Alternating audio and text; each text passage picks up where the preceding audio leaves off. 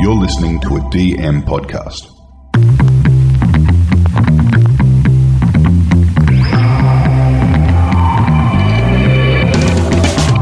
G'day, pod lovers, podcasters, podlings, and welcome to Behind the Podcast, the podcast that opens the studio doors and takes a peek behind the microphone to tell you, the listener, the producer, the creator, the aficionado, what's happening in the podverse. I'm Jules, and with me, as always, is Stocks. Hello. In this week's episode, the podcasting fallout continues. Pushkin and the Athletic consolidate for growth. The portable studio has arrived. The new AI helping polish your pods, and Spotify's expanded audio universe. Okie dokie, welcome to another week of Behind the Podcast with Jules and Stocks. I am here in sunny Scotland, and Stocks, you are there in Australia. How's the weather down there? Ah, pretty good, mate. Pretty good. Days are getting longer. Sun is shining. Yeah, weather well, is sweet. Makes you want to move. Your dancing feet. I'm experiencing the opposite side. I think where uh, our days are starting to get shorter. It's a lot darker in the mornings. It's going to be a lot darker during the day. Hmm. it's going to be a bit of an adjustment over here, I think. Hey, well, it suits your color palette. Exactly. That's very hmm. true. That is the one silver lining to come out of this. I might even be able to get a little bit of a tan from the hmm. five minutes of sunlight that there is. You've done the rare double winter. Genius. Mm-hmm. Well, look, it will give me a lot more time to consume content, particularly in the uh, in the weeks where I'm unemployed. So let's talk about what's happening out there. There's plenty going on in the world of podcasting. Yes. So the podcasting fallout continues. Uh, according to an article on TheVerge.com, the podcast industry is experiencing another period of the podcast industry continues to experience its period of consolidation. WNYC Studios and Pushkin Industries have merged. In the process, Pushkin shedding about 30% of its workforce, uh, while Spotify has acquired both Amazon Music and Kelsey Swift's Parcast network. So, what's going on?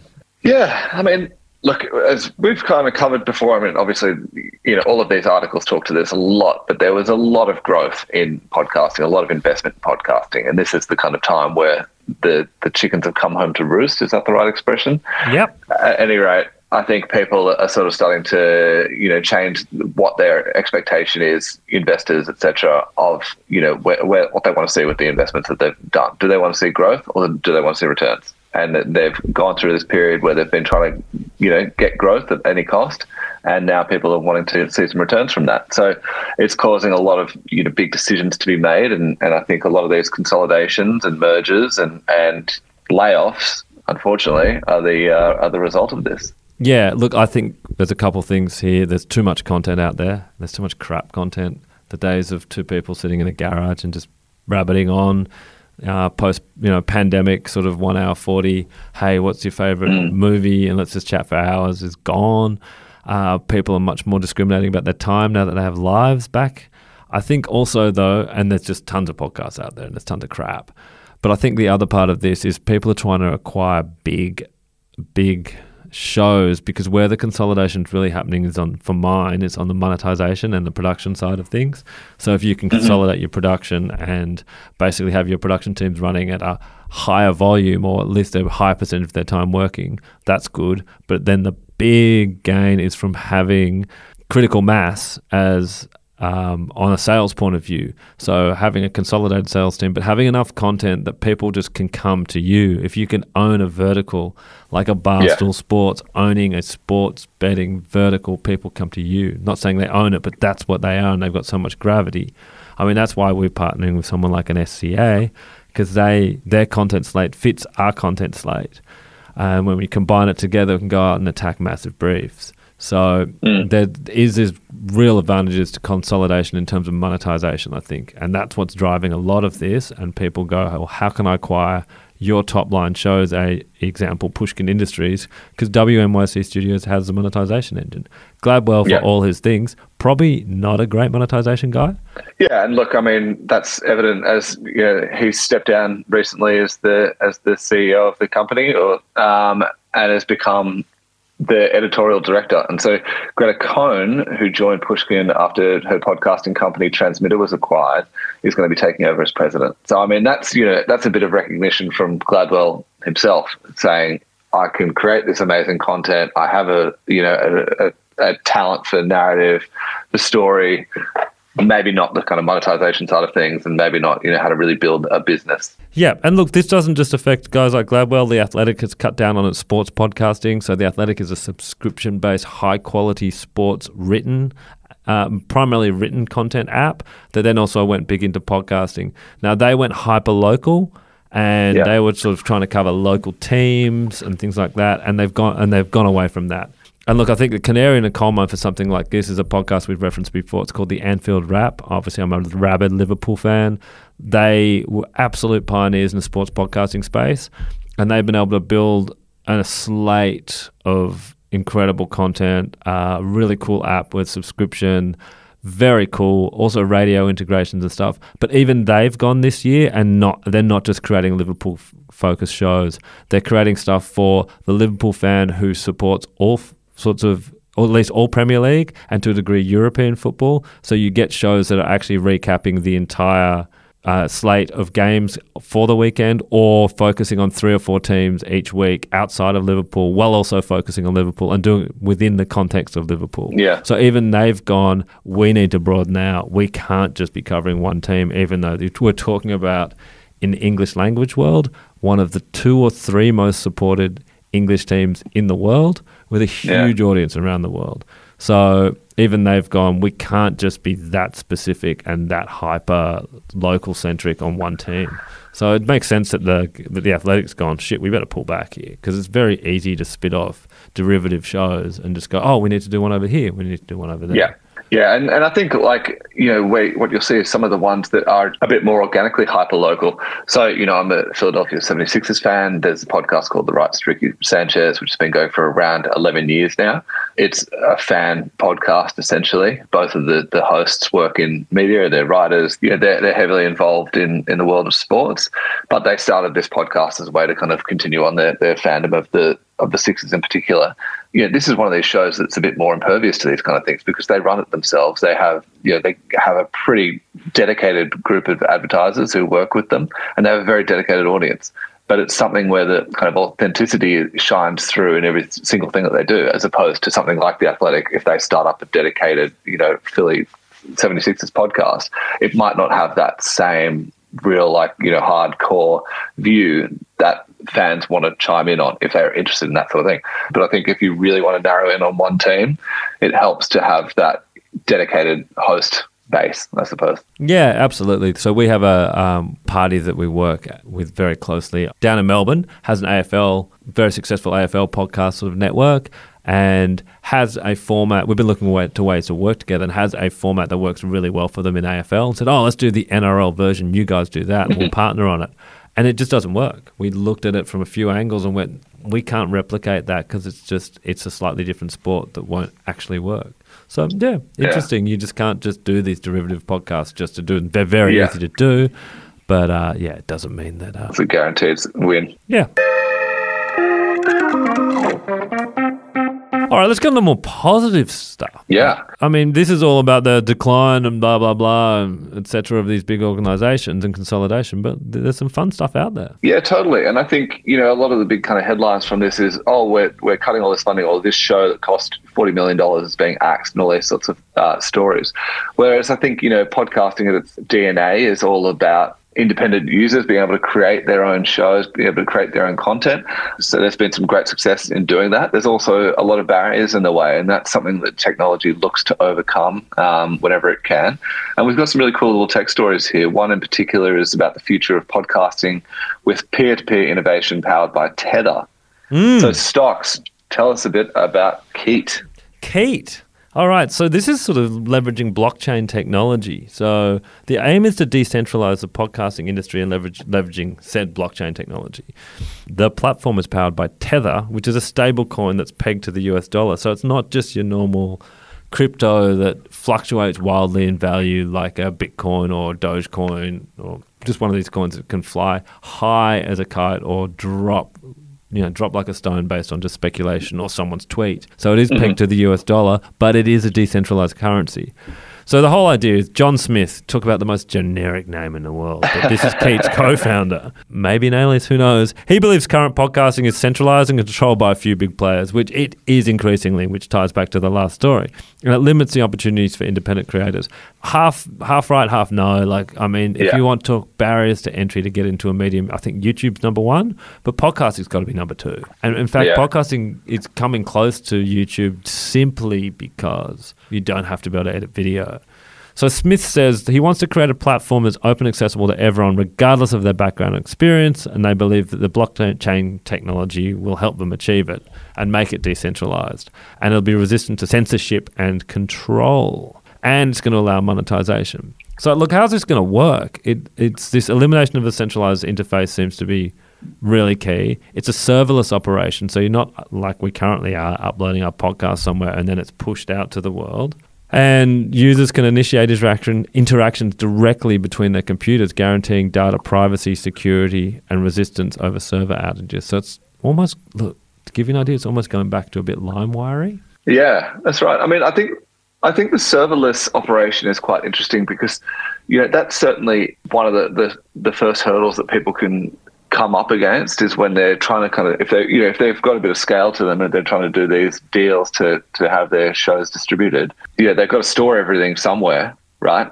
And this kind of takes away that need for those organizations that have the that infrastructure in place to be able to call the shots a lot more and, and kind of take a lot of the, the potential returns that you might have. I mean, you guys have, have had relationships with a few different hosting businesses in your time, haven't you? Yeah, yeah, we've played with almost everyone. Anyone who's anyone, yeah. They're all equally crap. I was going to say, do you want to give us a diplomatic answer? But maybe not. No. But yeah, I mean, this is this is kind of one of these things. Uh, By decentralization, it, it relies on uh, the use of everyone's device or, or machine as its own micro server and, and distributes that that load across everyone. Really, there's no sort of main owner in that space there. Yes.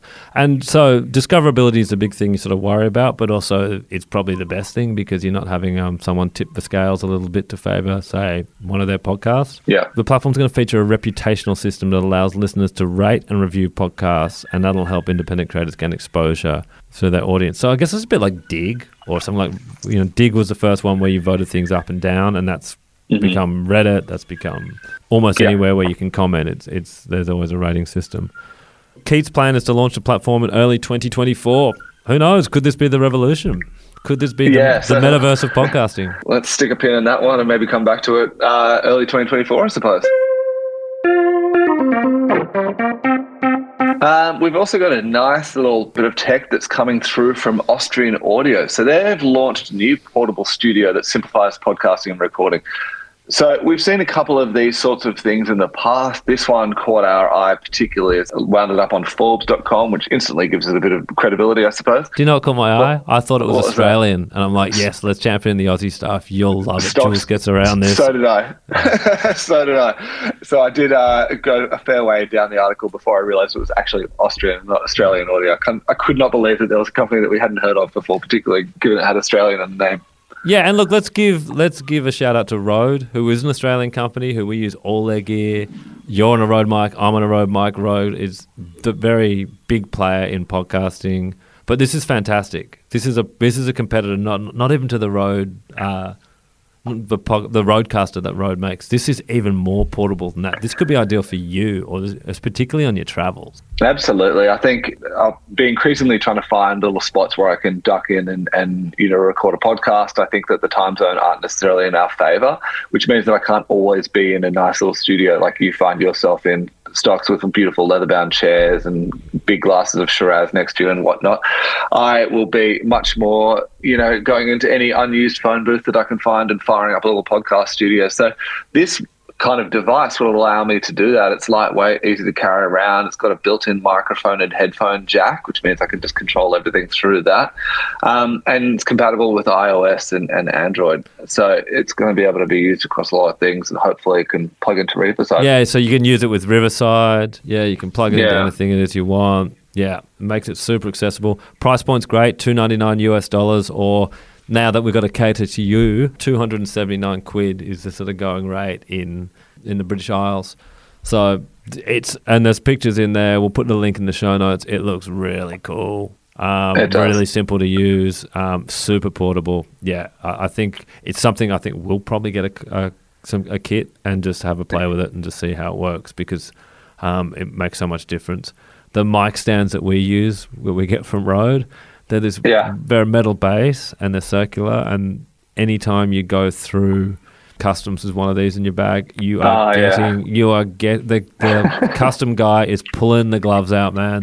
It's just like what the hell is that? Come over here, and so this sounds a lot better. Yeah, do- talk about the most generic uh, title of what you could be doing. What do you? What are you? I'm a, well, I'm a podcaster, sir. I had a great um, U.S. immigration guy go exactly. I said, "What, what are you here for?" I said, "I'm here for a podcast conference." And he goes, "What's podcasting?" And I was like, "Come on, man! Like you're a 30 year old um, Korean American guy. Like, you know, like a podcast, like Joe Rogan, like this or that.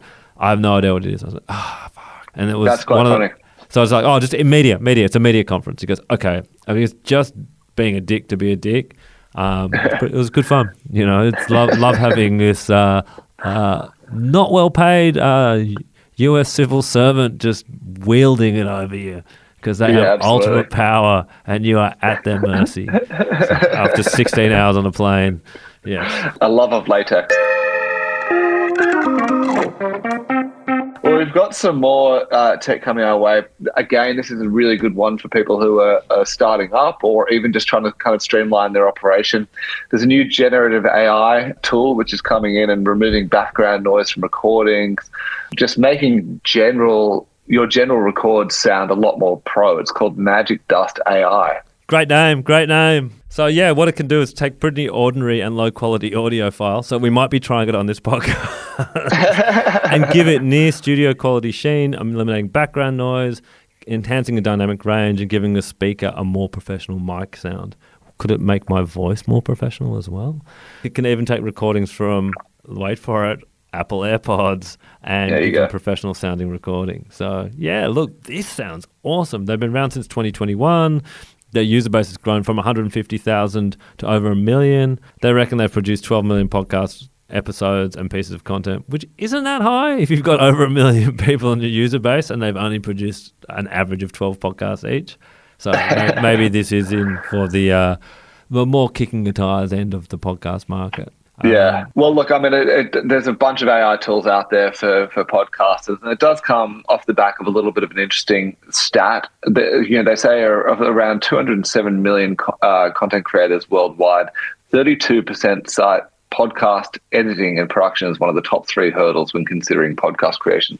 So it's something you know that hopes to overcome those challenges and, and just open the doors a bit more for people who want to express themselves and, and about whatever topic they're interested in. Sounds good, man.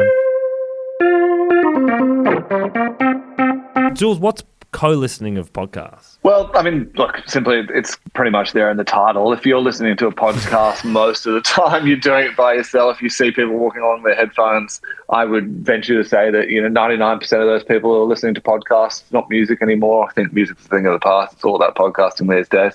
But sometimes you find yourself in a situation where you just have to be with someone and you have to be able to find some common ground that you can play in the car or, or wherever you are in the house.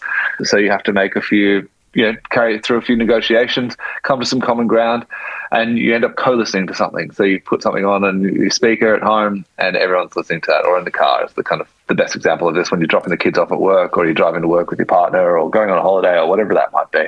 Yeah, I think it also falls under another use case of being watching a podcast on TV, which Yeah. I find I'm doing more of.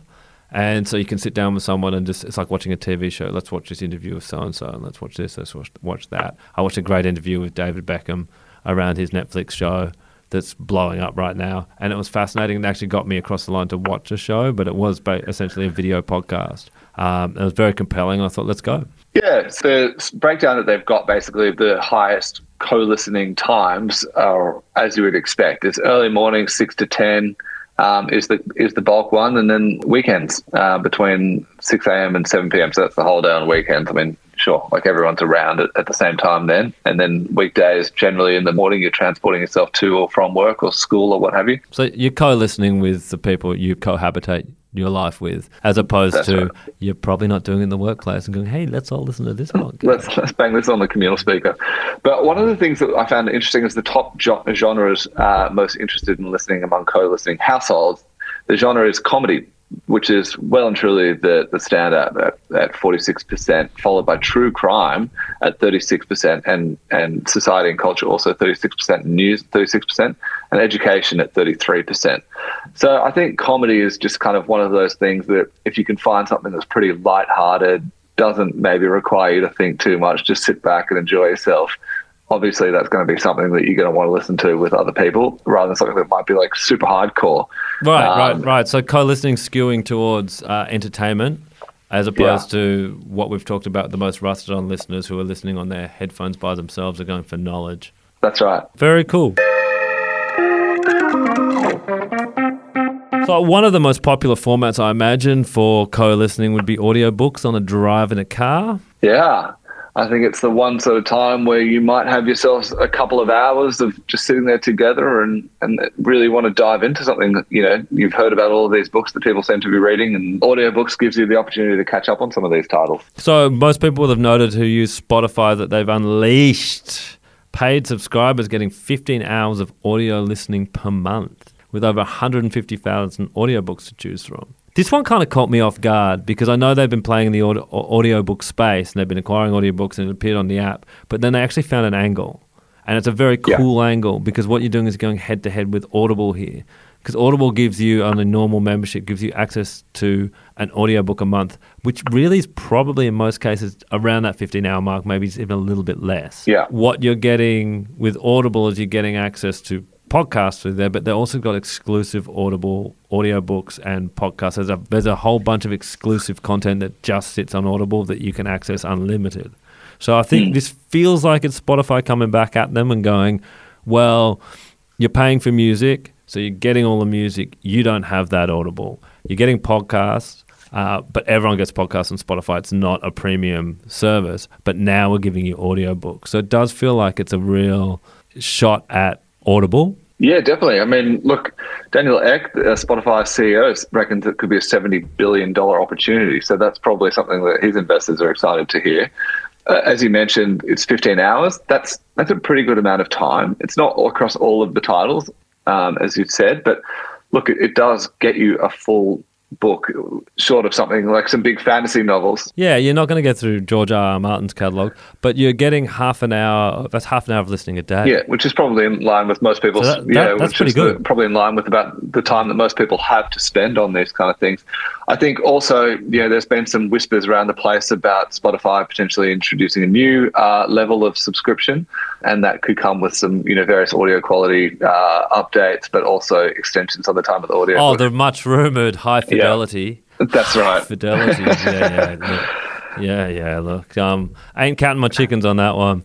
So, look, let's get out of here on a couple things. I want to know what you've been listening to on your travels through the world, through Southeast Asia and here. Is there anything that's caught you? For sure, man. I mean, look, I've been listening to some old favorites. To be perfectly honest, when you're traveling across uh, multiple time zones and you've got a couple of kids, it's you don't really have the time to sit there and get in, absorbed into something new. So there have been a few ones that I've been falling back on.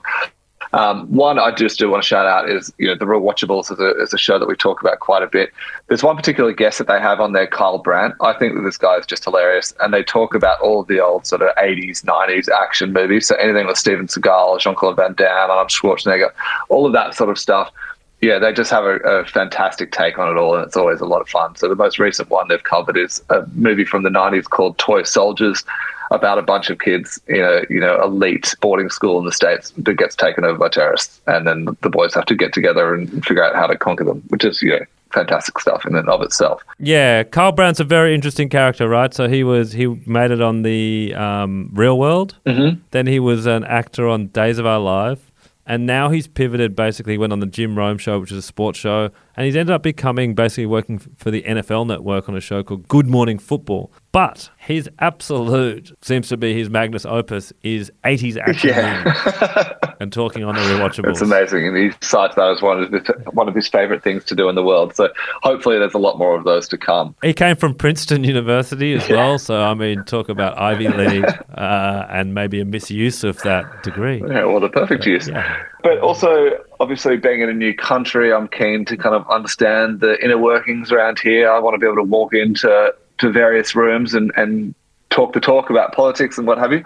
So I've been looking up a whole bunch of podcasts that specifically talk to you know Scottish and, and UK politics, pop culture, all of these sorts of things. So I've been diving into a lot of lists. There's a lot of BBC recommendations like Podlitical, the Westminster Hour.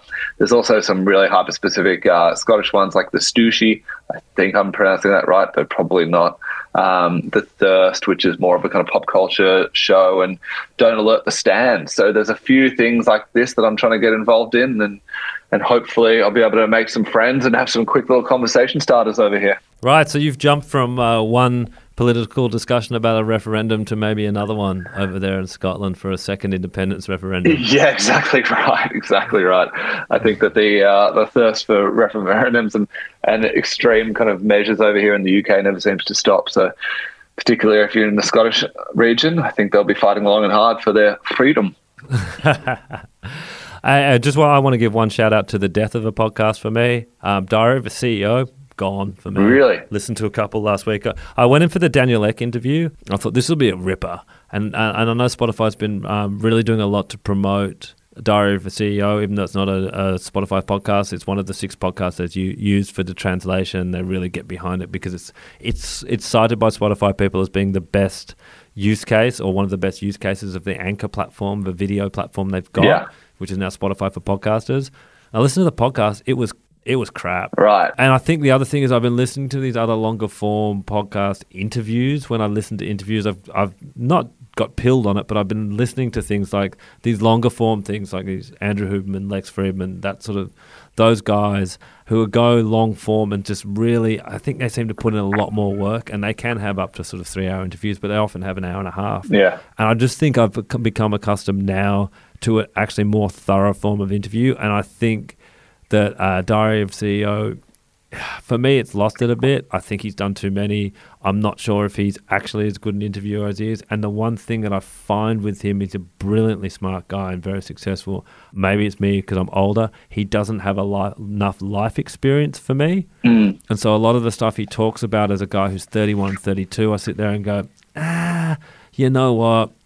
Some of this is just going to become apparent to you, my friend. That's a naive take. Just a phase. And then the cherry on the Sunday is a Man United fan. So no, Ah, I'm just kidding. well, there you go. um, no, but for me, I, I went back and I, I was so excited about this interview because I haven't listened to Diaries of CEO for maybe three or four months. And I listened to it and I was like, ah, this isn't that good. Is it just Daniel Ek? Because he's a bit of a robot and he's a coder. Mm. I went back and listened to a couple more. I was like, mm, nah, it's not there for me anymore. So for me, that's a podcast that, I mean, that's why podcasts taste change. And I don't think that show's evolved. He has Yeah. got rid of that cheesy bit where he goes, um, you know, this is your secret, don't share it with anyone, which was the most ingenuous way to promote a podcast, saying like, don't share my podcast with anyone, keep it as your secret. yeah, yeah. Which, when he really wants you to share the shit out of it, Yeah, he, go- exactly. he goes he goes so hard on the subscribe. It'll make a difference because I'll get better.